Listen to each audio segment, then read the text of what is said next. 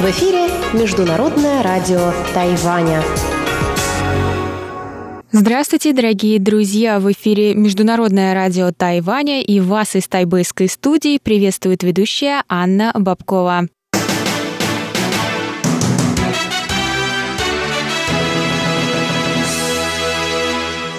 Сегодня среда, 30 января, и наше вещание начинается с выпуска новостей сегодняшнего дня, а затем в нашем эфире прозвучат тематические передачи «Среды». И первое в этом списке, конечно же, «Китаеведение. Устная история» с Владимиром Малявиным. И если вы слушаете нас на частоте 5900 кГц, то на этом вещание закончится, а на частоте 9590 кГц. В нашем эфире также прозвучит передача «Новости экономики» с Андреем Солодовым и повтор передачи прошлой недели «Звуки города» с Валерией Гемрановой и Иваном Юмином. Все передачи, которые вы по какой-то причине пропустили, вы можете в любое удобное для вас время послушать на нашем сайте.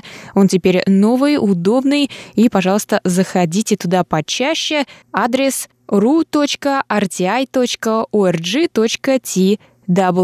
А мы переходим к выпуску новостей.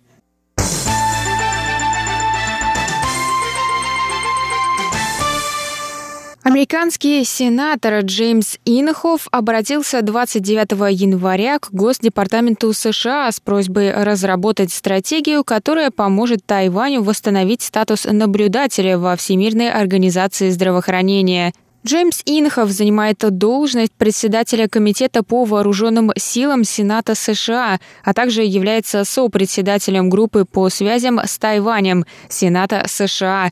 Министерство иностранных дел Китайской Республики выразило 30 января искреннюю благодарность Конгрессу США за возобновление действий по поддержке участия Тайваня в международных организациях. В ведомстве также отметили, что конгрессмены и представители обеих партий выражают твердую твердую поддержку Тайваню. В МИДе добавили, что будут следить за дальнейшей судьбой законопроекта, предложенного в Сенате. В ведомстве также выразили твердое намерение вернуться в этом году на Всемирную ассамблею здравоохранения в качестве наблюдателя.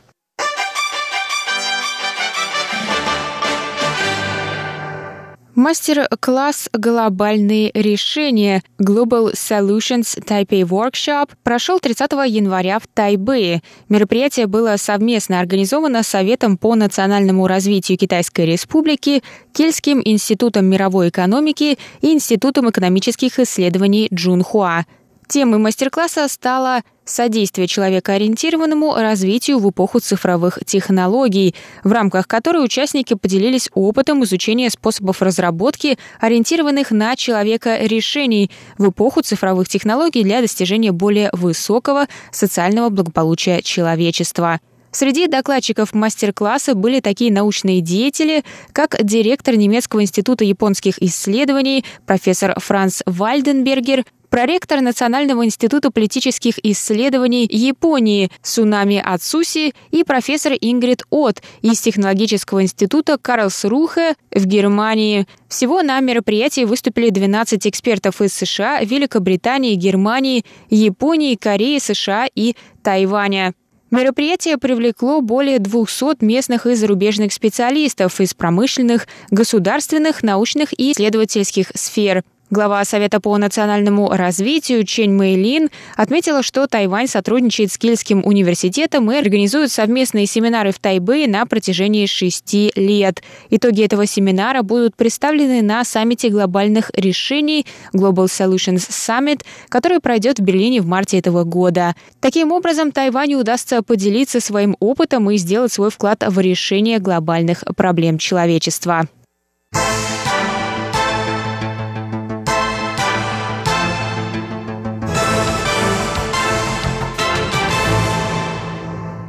Центр китайских исследований Гарварда пригласил мэра Гаусюна Ахань Гуюэ выступить в университете, сообщил 29 января директор центра Майкл Зони. Детали визита Ханя пока не раскрываются, однако мэр подтвердил свое намерение посетить Бостон в апреле или мае в своем интервью для Центрального агентства новостей Тайваня. Мэр также рассказал, что пять профессоров Гарвардского университета пригласили его выступить с речью в университете во время их визита на Тайвань в начале месяца. Хань сказал, что его доклад сфокусируется на эффекте, который оказали муниципальные выборы 2018 года на демократию Тайваня. Мэр также планирует встретиться с зарубежными соотечественниками в США во время своей поездки, которая продлится 5-7 дней. Кроме того, мэр Тайбэя КВНЖ также отправится в США. Он планирует посетить Атланту, Нью-Йорк, Вашингтон и Бостон в марте этого года.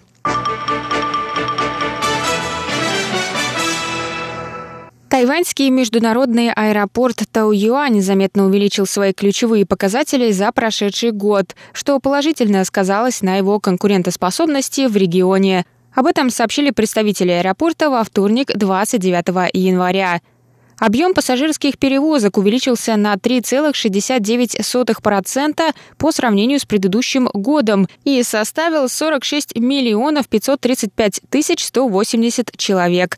Показатель растет ежегодно в течение семи лет, добавили представители компании. Количество рейсов в 2018 году составило 250 тысяч 69, что больше на 4% по сравнению с предыдущим годом. Согласно представителям аэропорта, этот показатель непрерывно растет на протяжении 9 лет. Они рассказали, что такой рост показателей вызван выросшей популярностью лоукостеров, а также государственной новой политикой продвижения на юг, которая способствует развитию связей со странами Юго-Восточной Азии. В прошлом году аэропорт установил сообщение с еще 11 городами Южной Кореи, США, Таиланда, Филиппин, Новой Зеландии и Брунея. Кроме того, в 2018 году пять зарубежных авиакомпаний начали выполнять полеты из международного аэропорта Тау-Юань, в числе которых Air France, Air Asia, Starflyer, Air New Zealand и Royal Brunei Airlines.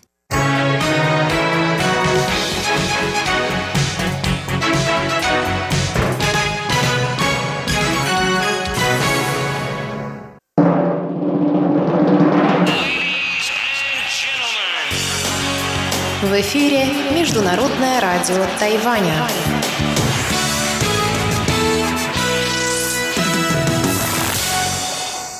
Это был выпуск главных новостей среды 30 января на волнах Международного радио Тайваня. Для вас его провела и подготовила ведущая русской службы Анна Бабкова. Оставайтесь на наших волнах, далее в эфире тематические передачи среды. А я с вами прощаюсь. До новых встреч.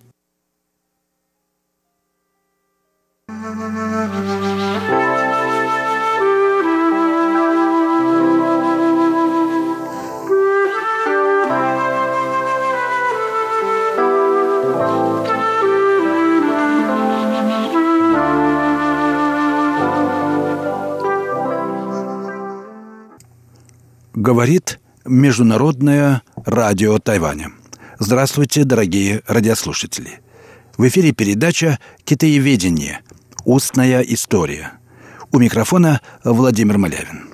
Если вы помните, дорогие друзья, на прошлой неделе я начал новый небольшой цикл передачи в рамках этой программы. Он посвящен книге немецкого путешественника и писателя Энста фон Гассе Вартега о Китае – э, немецкий писатель посетил ее, э, эту страну я имею в виду, в самом конце 19 столетия. И русский перевод его довольно толстый. Книги о Китае и китайцах вышел в 1900 году в Санкт-Петербурге.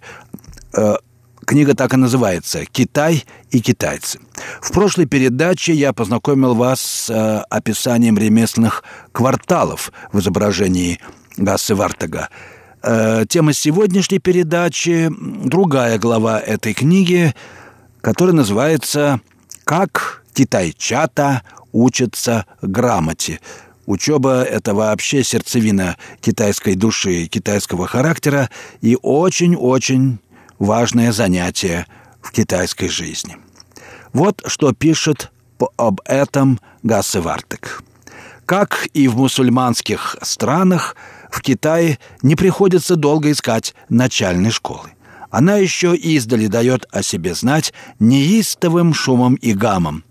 Просто удивительно, какой крик и шум могут поднять эти маленькие, наголо выбритые пострелята шести-восьмилетнего возраста. Обыкновенно их в школе не больше 20-30 человек, но можно подумать, что их, по крайней мере, в 10 раз больше. Такие здоровые у них легкие. С раннего утра до солнечного заката дерут они глотки беспрестанно, день за днем, месяц за месяцем. Ни воскресного отдыха, ни каникул этого золотого времени для европейских школьников в Китае не знают. Школьные занятия начинаются вместе с Новым годом, и незадолго до наступления следующего Нового года курс заканчивается, чтобы возобновиться опять по окончании праздников. Так продолжается 3, 6, 10 лет, сообразно со степенью учености, до которой желают довести своих детищ родители. Учат вообще одних мальчиков. Девочек в школы не отдают. Они принадлежат семье, дому, а не жизни. И редко можно встретить китаянку, умеющую бегло читать или писать. Во время своих прогулок по кантону я желал ознакомиться и с первоначальными школами для детей – но появление иностранца, пожалуй, смутило бы как учителя, так и учеников. Я поэтому стал искать случая понаблюдать за ними незаметно. Напротив одной из тех многих каменных многоэтажных башен судных касс, которые там и сям вздымаются над морем остальных строений двухмиллионного города, я заприметил маленький домик. Нижний этаж занимал сам хозяин-столяр — день-деньской, мастеривший ящики и сундуки, а верхний он надал в наймы одному вольному учителю, у которого обучалось до двух десятков косоглазых китайчат. Мой переводчик выхлопотал для меня у хозяина ломбарда позволение провести одно утро в первом этаже его крепкой башни. Я закрыл тяжелые ставни окна, приходившегося как раз напротив школы и стал наблюдать в дырочку. Школьное помещение находилось от меня в расстоянии какого-нибудь метра, и мне отлично было видно все. Учитель, старик, носил на носу очки невероятной величины, но читал, глядя поверх них. И все учителя, каких я видел в других городах, тоже носили очки не из-за слабости зрения, а в знак своей учености и ради пущей важности. Рядом с учителем стоял столик, на котором лежала длинная тонкая бамбуковая трость. Назначение ее не требует пояснений. С ней знакомы и ученики европейских школ. В одном углу у задней стены стояла в метр высоты от полу деревянная доска, покрытая китайскими иероглифами. Переводчик объяснил мне, что на доске была написана «Похвала Конфуцию». В другом углу я заметил намалеванную на бумаге страшную рожу, изображение бога мудрости. Как перед доской, так и перед рожей стояли горшечки с песком, в которых были воткнуты курящиеся свечки.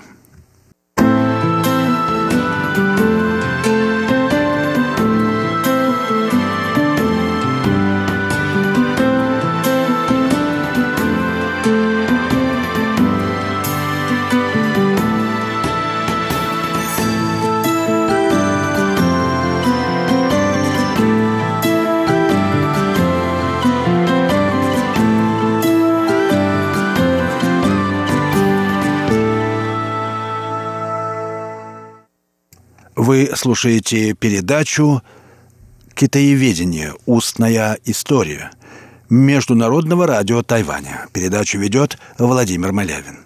Тема сегодняшней передачи Школы в Старом Китае. Как они выглядели и как проходили в них занятия. В сущности, я ознакомлю вас с описанием школьных помещений и в книге немецкого путешественника Энста фон Гассе Вартега. Она была издана в 1900 году в Петербурге.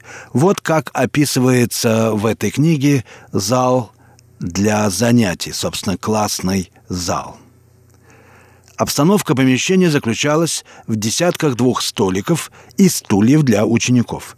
Сами ученики, выстроившись перед учителем, длинными рядами, громко выкрикивали за ним фразы, которые он вычитывал из маленькой книжечки.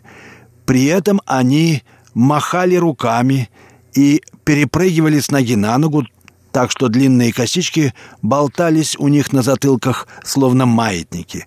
В одной руке каждый держал маленькую красную полоску бумаги, покрытую письменами, в которую иногда и заглядывал. Время от времени вся длиннокосая ватага возвращалась на свои места, вероятно, чтобы выучить наизусть только что слышанное от учителя. В сидячем положении детям уже не так удобно было дрыгать ногами и махать руками, зато они вознаграждали себя, тряся головой, раскачиваясь туловищем и во все горло выкрикивая заучиваемое. Все это не мешало учителю в очках погружаться в дремоту. Сначала он как будто всецело погружался в лежавшую у него на коленях книжонку, затем начинал кивать головой, как китайский фарфоровый болванчик, и, наконец, крепко засыпал, несмотря на весь крик и гам вокруг. Но вот среди урока вошел какой-то запоздавший ученик, и остальные приветствовали его такими оглушительными криками, что учитель проснулся. Гневно глядел он на опоздавшего, который робко приблизился к изображению бога мудрости и сделал перед ним земной поклон. Затем проделал то же самое перед доской Конфуция и, наконец, перед самим учителем. Последний, однако, оказал ему немилостивый прием, схватил за шиворот, положил поперек своих коленей и отдул бамбуковой тростью без всякой пощады. Остальные ученики не смели поднять глаз — Выучив урок, каждый подходил к учителю, подавал ему красную бумажку и рапортовал содержимое. Причем повертывался не лицом к учителю, а спиной. Последний урок был письменный. Перед каждым учеником на столике лежали тетрадочки из прозрачной бумаги, кисточка с бамбуковой ручкой и стояло блюдечко с тушью. Учитель раздал прописи, ученики подложили их под последний листочек в тетрадке, потому что китайцы не только пишут вертикально сверху вниз, но и начинают с последней страницы, а не с первой, поясняет автор, и принялись обводить тушью контуры знаков слов, которые просвечивали сквозь прозрачную бумагу. При этом они очень ловко держали все время руки на весу, не кладя локтей на стол.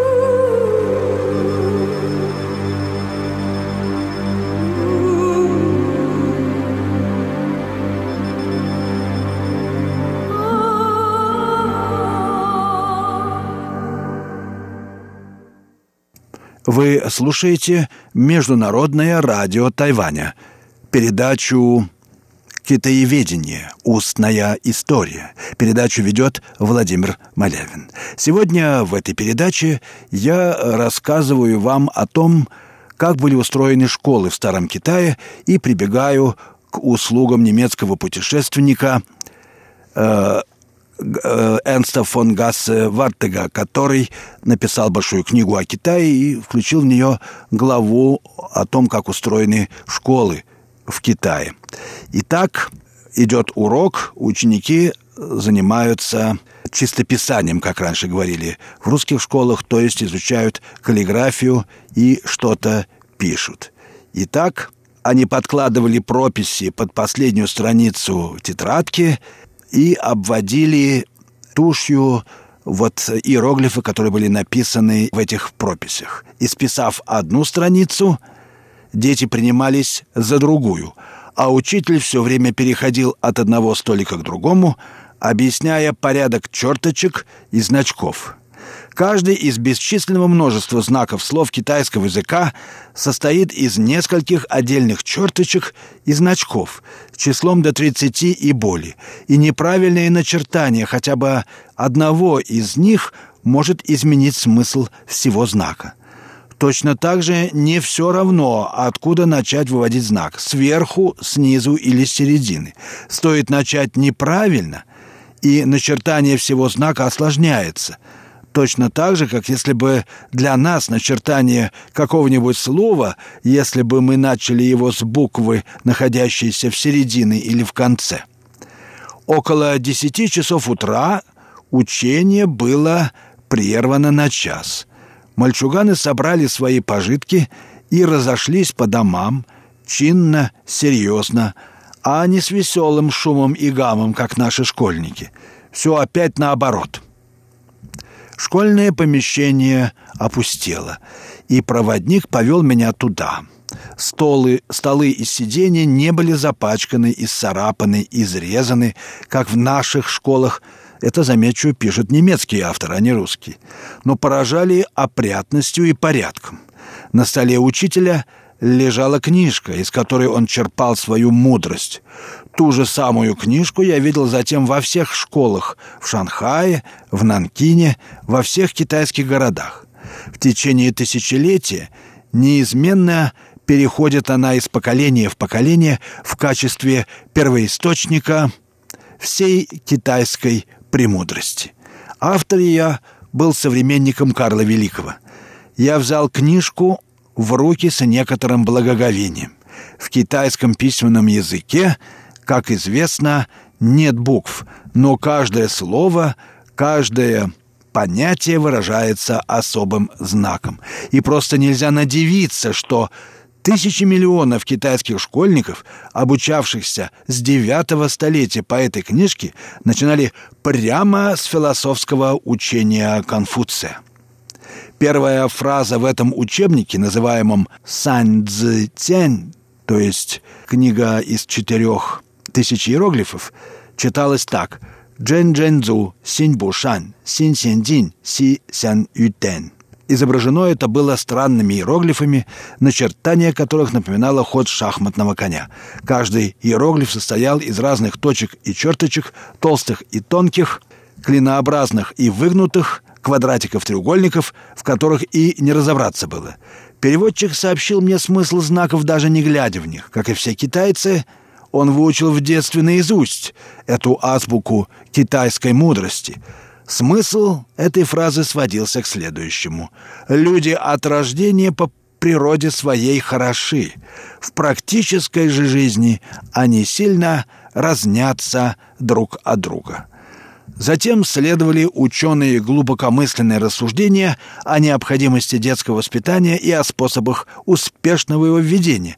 И, наконец, некоторые основные поучения. Например, существуют три основные силы – небо, земля, человек. Существуют три источника света – солнце, месяц и звезды. Существует три рода уз – между государем и чиновниками – справедливость, между сыном и отцом – любовь, между мужем и женою согласием.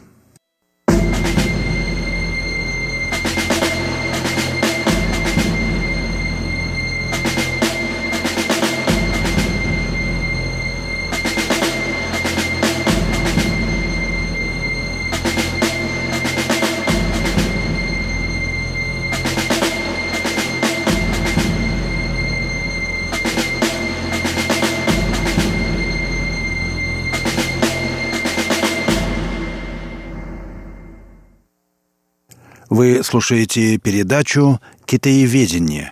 Устная история» Международного радио Тайваня.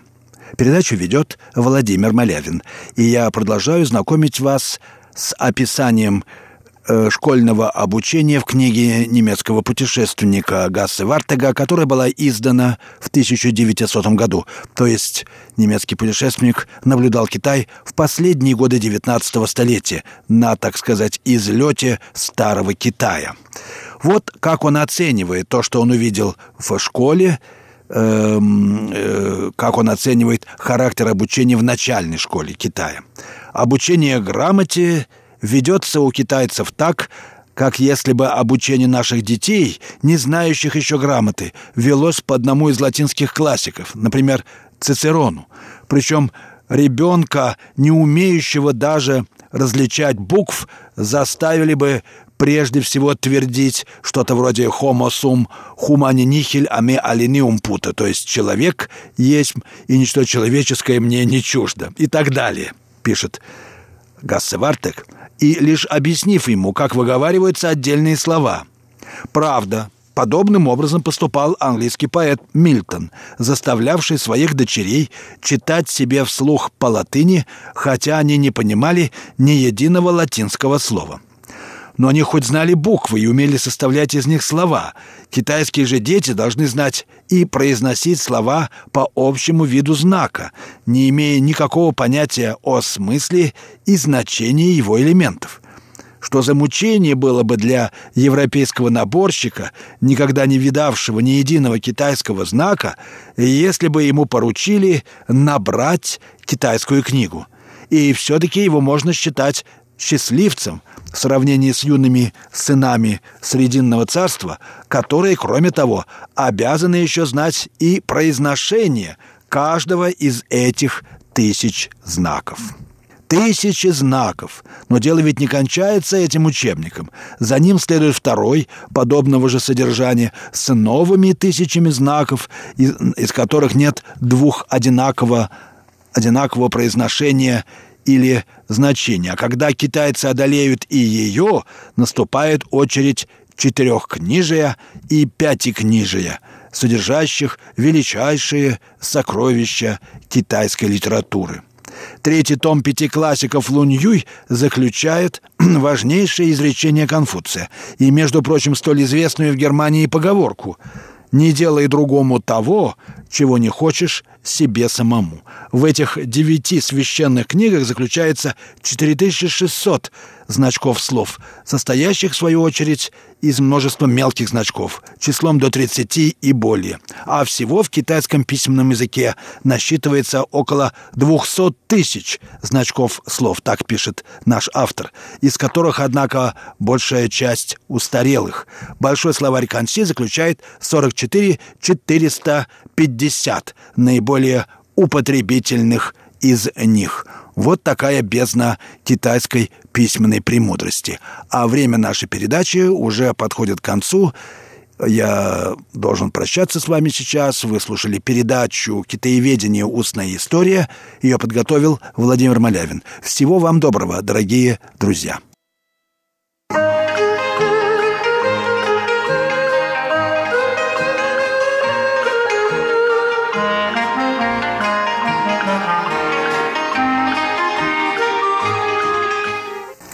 Здравствуйте, дорогие слушатели Международного радио Тайваня.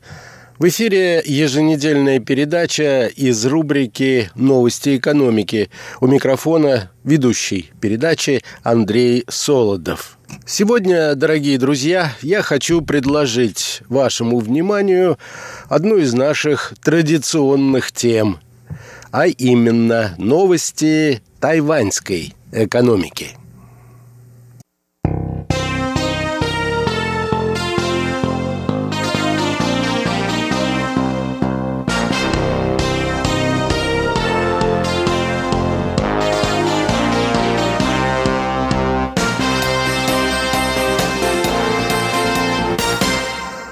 Согласно плану развития Тайваня на 2019 год, который был утвержден в конце декабря Советом исполнительного юаня, Тайвань будет продолжать двигаться по пути устойчивого экономического роста.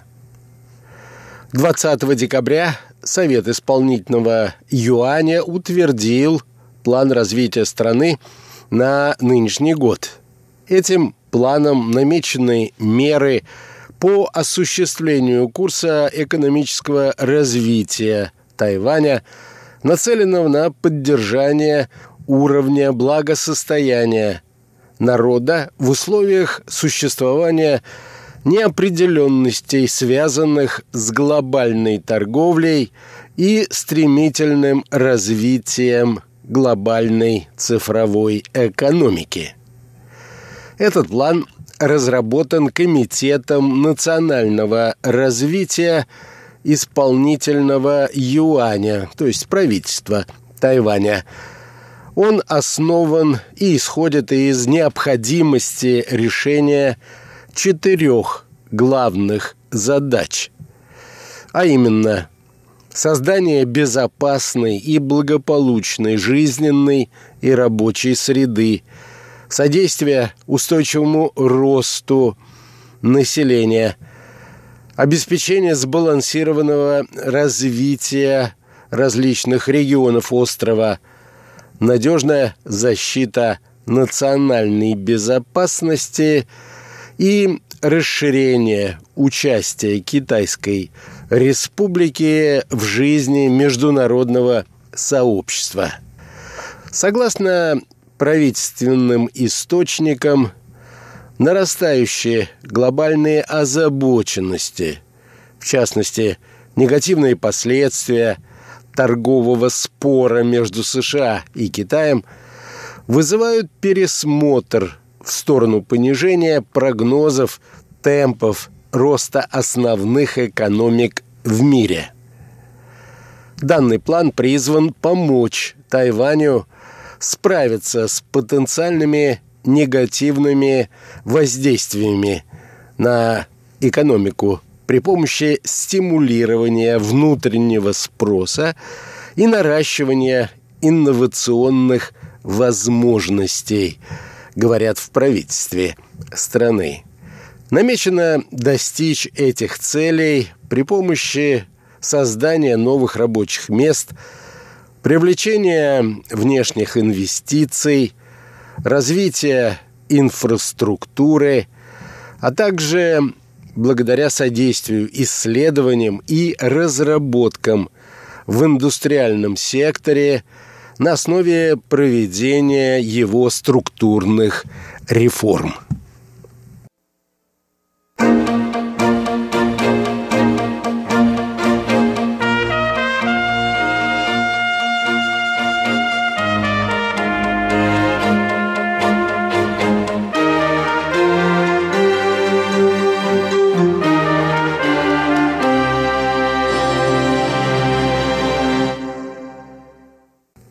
Определено также несколько приоритетных направлений деятельности правительства в сфере экономики в нынешнем году. Они включают поощрение инвестирования на Тайване больших средств местными компаниями, которые ведут операции за рубежом. Разработка общей национальной стратегии – формирование облика населенных мест в интересах трансформации и обновления местных общин. Превращение Тайваня к 2030 году в двуязычную страну с повсеместным использованием как китайского, так и английского языков, а также ускоренное введение в действие – законодательства путем как принятия поправок к прежним законам, так и на основе разработки новых законов, регламентирующих экономическую иммиграцию, внедрение инноваций и реконструкцию городских пространств. В этом плане детализируются также меры по осуществлению ранее принятых инициатив, таких, например, как перспективная программа инфраструктурного развития, реформы в области туристической индустрии и налогообложения в духе принципов, которые должны обеспечить устойчивое развитие, а также составление национального оценочного доклада в соответствии с требованиями принятого в Евросоюзе общего регламента по защите данных. Согласно информации правительственных источников, данной стратегии предусмотрена система ключевых индексов для оценки эффективности соответствующих мер. При этом особое внимание будет уделяться индексам в областях, которые прямо влияют на благополучие общества. Таких, например, как контроль за загрязнением атмосферного воздуха, продовольственная безопасность, доступность детских, дошкольных учреждений и услуги по долговременному уходу за престарелыми – и иными категориями нетрудоспособных граждан. Согласно прогнозам, выполнение правительственного плана должно обеспечить прирост валового внутреннего продукта на душу населения на Тайване в пределах примерно 2,5%. И при этом показатель безработицы – должен колебаться вокруг примерно 3,6%, а индекс потребительских цен не должен превысить 2%. Принятая законодательным юанем в апреле 2017 года программа с общим объемом финансирования – в размере 840 миллиардов новых тайваньских долларов в ближайшие 8 лет включает ряд проектов, которые направлены на решение таких задач, как модернизация железных дорог, развитие цифровой инфраструктуры, сохранение водных ресурсов, обеспечение безопасности – пищевых продуктов, развитие зеленой энергетики, повышение рождаемости и развитие сети детских учреждений, а также подготовка высококвалифицированных профессионалов и создание новых рабочих мест.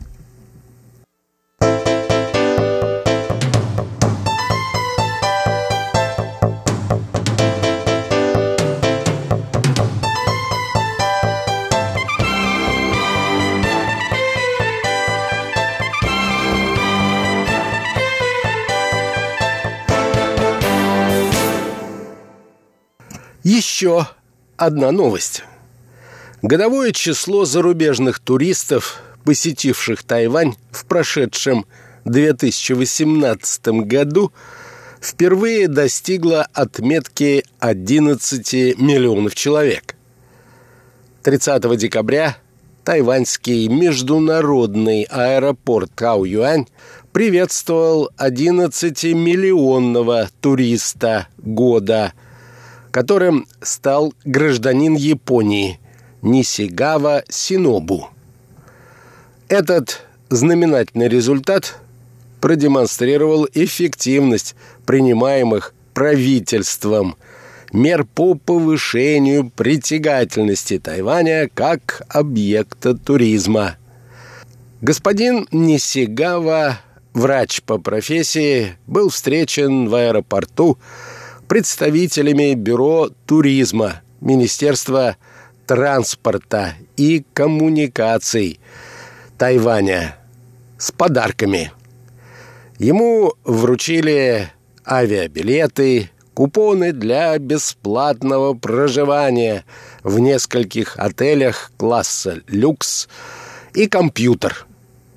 Нисигава, часто бывающий на Тайване, прибыл на этот раз с семьей и запланировал посетить такие исторические и природные достопримечательности острова, как горный поселок Дзюфэнь в специальном муниципалитете Новый Тайбэй на севере Тайваня, и озеро Солнца и Луны Жиюэтхань в уезде Наньтхоу в центральной части острова, а также специальные муниципалитеты Гаусюн и Тхайнань на юге. Как отмечают представители Бюро туризма Тайваня, в своих рекламных кампаниях за рубежом оно уделяет особое внимание привлечению потенциальных туристов в достопримечательные места, расположенные в центральной и южной частях Тайваня, и использовала в этих целях рекламные щиты на открытых пространствах и разнообразные рекламные материалы в системах общественного транспорта, а также содействовала лучшему знакомству зарубежных компаний, занятых в туристической отрасли, с достопримечательными местами на Тайване. Генеральный директор Бюро туризма Джоу Юн Хуи заявил, что правительство будет и далее всемерно способствовать созданию в высшей степени благоприятной для туристов среды, которая предоставляет умные услуги и дарит им уникальные впечатления. Рассчитанная на 4 года программа «Туризм 2020», в соответствии с которой в каждом году особо продвигается определенная тема туризма. Например, в 2019 году такой главной темой будут местные общины, волости и поселки. Также способствует укреплению сотрудничества между государственным и частным секторами в интересах предоставления туристам услуг более высокого качества.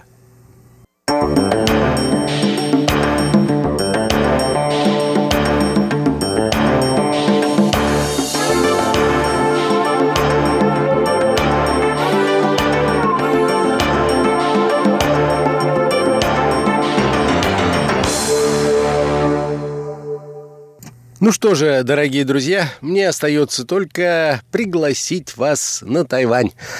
Поверьте, это будет приятно из жестокой российской зимы за несколько часов перенестись в комфортное российское лето, поскольку тайваньская зима напоминает теплое лето в средней полосе России – Сегодня на работу я пришел в одной футболке. Всего вам доброго, дорогие друзья. Будьте здоровы и до новых встреч.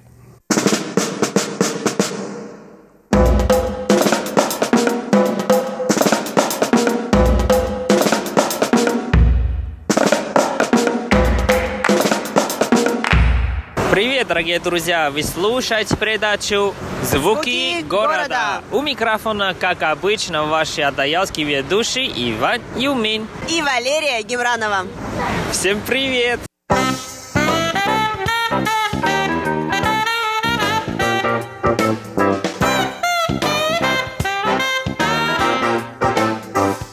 Привет, Лера! Долго тебя ждал я. Привет, Ванюш, прости, пожалуйста, сюда очень долго добираться, особенно из того места, где я живу, то есть это практически другой конец Тайбэя. Да, ты права. Это станция метро Хуншулин. То есть еще одна станция, это уже последняя станция метро Красной Ветки Даншуй.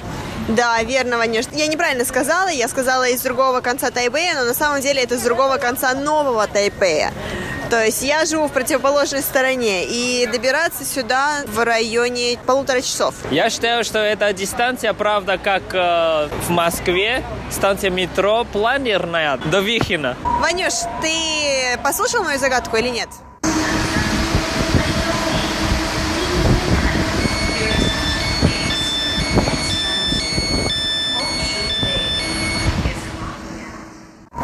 Слушал, конечно, но мне кажется, мы сейчас на станции метро Хуншули, и я логично угадал, что это связано с э, легким метро. А откуда ты знаешь? Ведь это совсем недавно открылась новая ветка тайпейского метро. Да, Ванюш, ты прав и несказанно умен. Что ж, тогда давай пойдем и расскажем нашим слушателям о том, что же это за новая ветка метро и а, что за станция, куда мы можем на ней доехать, и, в общем, поподробнее расскажем о ней. Конечно, еще бы. Жду не дождусь. Пошли.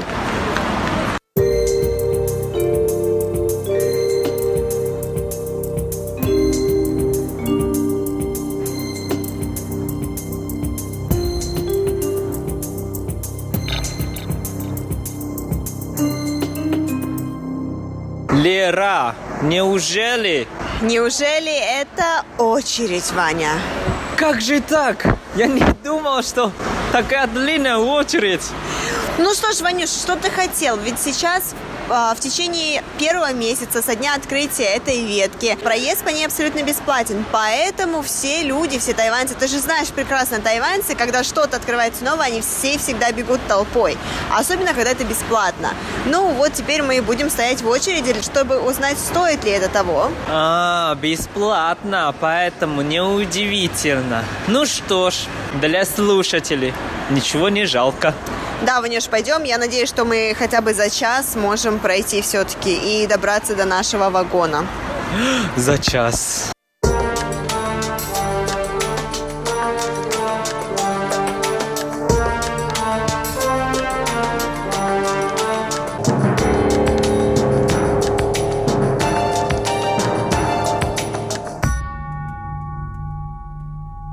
А скажите, пожалуйста, кто последний?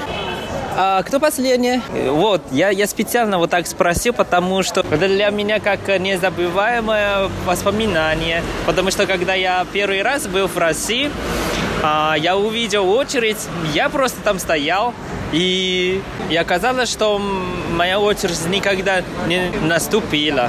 Потому что вы, русские, такие вежливые, всегда подходят и сразу спрашиваете, а кто в последнее? А, вон она, что, Ванюш, ну а что ж ты тогда на русском ты говоришь? Здесь же все тайваньцы. Просто так. Ой, я видел, там иностранка, светлые волосы. М, давай за ней. Ванюш, да же в середине очереди, как мы встанем за ней? Точно. Ну, что делать?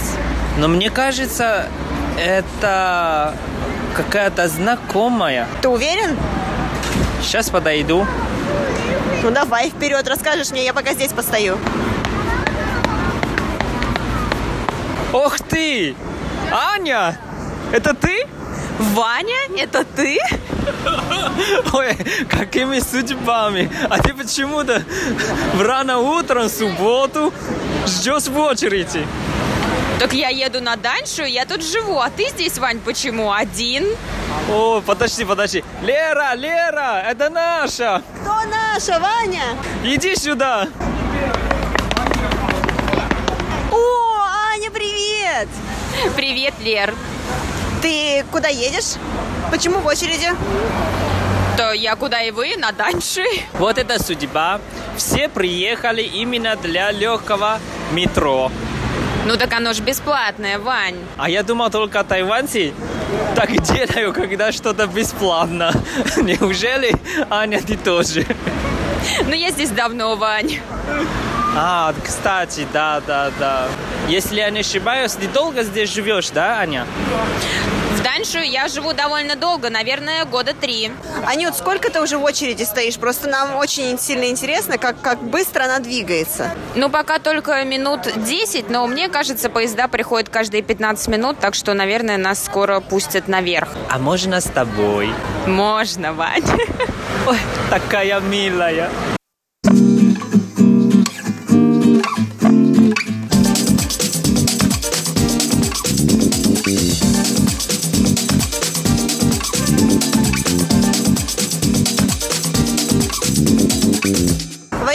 Знаком вообще с новой веткой метро? А что ты знаешь о его истории, как оно строилось и как вообще это все началось? И почему у нас теперь не МРТ, как мы называем, а ЛРТ? Называется по-русски легкое метро. Мне кажется, потому что они построили именно не под землей, а именно на земле. Ясно, Ванюш. А когда ты знаешь, когда оно началось строиться, вообще, когда появились планы о постройке его? Если я не ошибаюсь, наверное, такой план или такая идея появилась уже давно, в 1992 году. Но потом как будто шли разговоры, но ни к чему не привели. Да, я так понимаю, что это, скорее всего, было связано с финансированием. Вот. И потом, уже в 2000-х годах, по-моему, в 2013 году, точнее в 2005 году, уже появилась идея отказаться от строительства новой ветки МРТ, либо же от продления вот этой нашей красной ветки и строительства новой ветки под названием ЛРТ, либо же легкого метро. И в 2013, если я не ошибаюсь, этот план был одобрен. И началось его строительство в каком году, ты знаешь? Мне кажется, это совсем недавно, 4 года назад, наверное. Да, в 2014 году ты прав.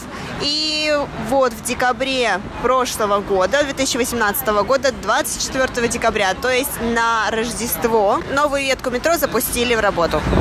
Mm, это как э, рождественский подарок для жителей именно в этом районе. Вот как э, житель в этом районе, Аня, представитель. Ты тоже, наверное, уже видела, как они построили, да? О, да, я видела, и я, самое главное, слышала ночами, как они строят эту ветку, потому что мой дом, в котором я жила полтора года, находится на Хуншулинь как раз, и раньше, чтобы доехать до дома, мне нужно было сесть а, на на автобус от станции метро Хуншулинь. Но теперь можно сесть на вот это легкое метро и проехать одну остановку и выйти прямо у моего дома.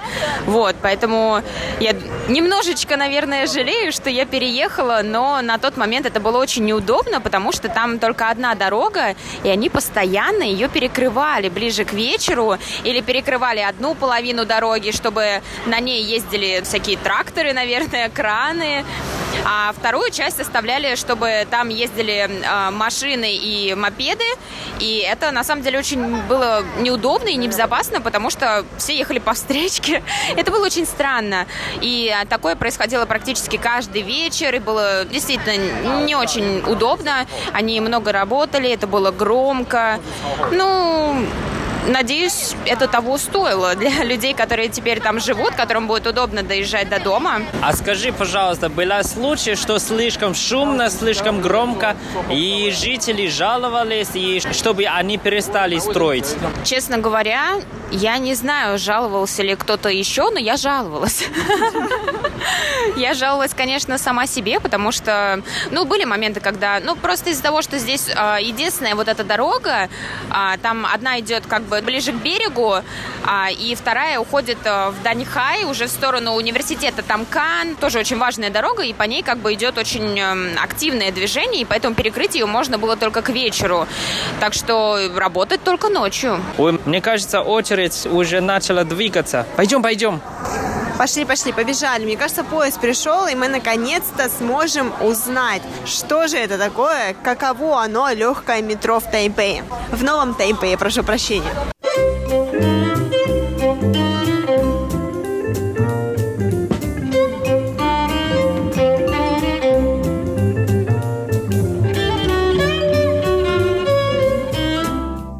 Вау, это вообще прекрасный пейзаж. Это в метро не видишь. Хорошо, что они здесь построили, даже захотел здесь жить.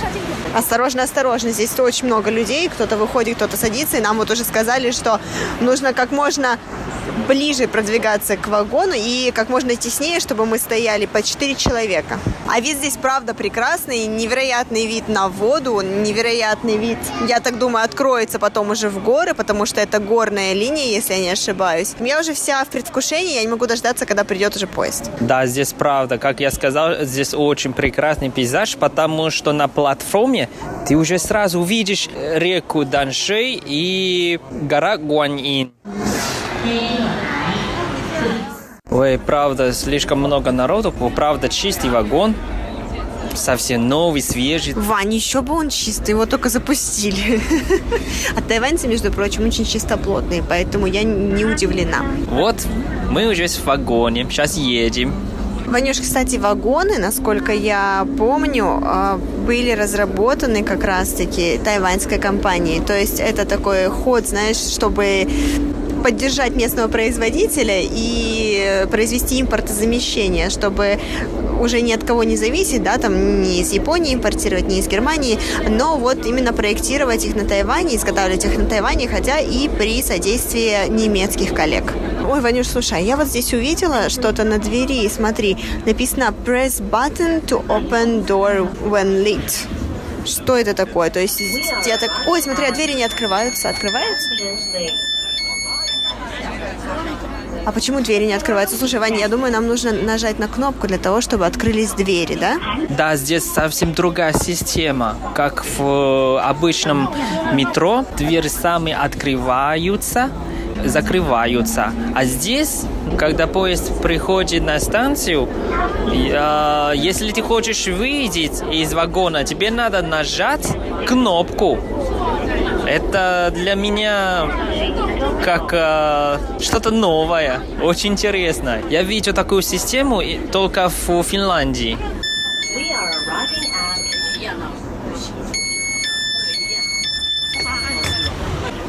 Вот буквально сейчас молодые люди тоже не знали, как ее открыть снаружи. И я думаю, для людей, которые привыкли к автоматически открываемым и закрываемым дверям, это очень даже непривычно, наверное. По меньшей мере, это непривычно.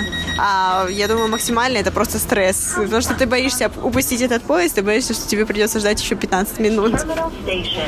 Мы приехали на станции Танкамский университет. Да, очень быстро, кстати. Да, это как раз четвертая станция от э, Хуншулин. Очень быстро. Мне кажется, минут пять-восемь. Близко, близко. Мне интересно, как долго сюда доезжать на автобусе, потому что я никогда не была в этом университете, и я знаю прекрасно, что здесь такое небольшое расстояние в принципе, от Данши до этого университета, который можно было в прошлом преодолеть только лишь на автобусе, либо на машине, на, на такси, или же на мопеде. Но вот сейчас появилось метро, и мне кажется, это невероятно удобно, потому что это, во-первых, очень быстро, а во-вторых, это в данный момент не стоит ничего, а через месяц это будет стоить либо 20, либо 25 NTD.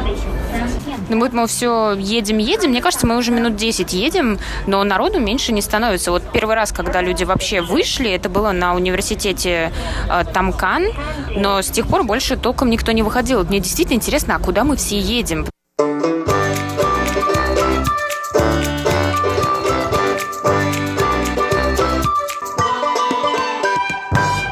Дорогие друзья, а о том, куда же мы отправились, вы узнаете из следующего выпуска передачи. Данный выпуск для вас подготовили и провели Валерия Кимранова, Иван Юмин и Анна Бабкова. До встречи на следующей неделе.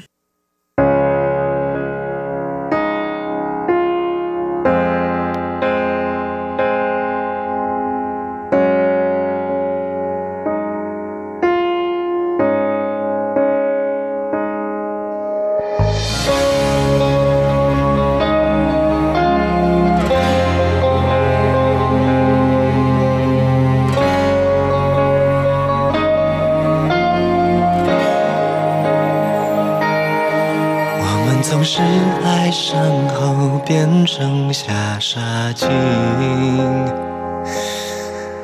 为了谈一段感情，什么都愿意。如果有眼泪，把它藏在心事里，煎熬成了成长的一帖放弃。我们总在失恋后就怨天尤地，为谁在深夜时分黯然的叹息？笑说时间是最好。的书生平，却怎么也擦不去虔诚的淤青。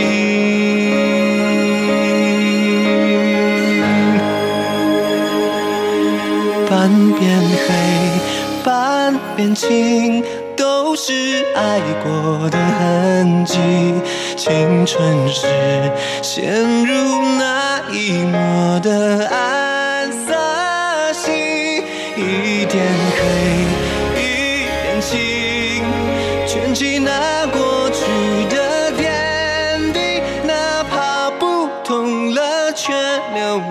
这不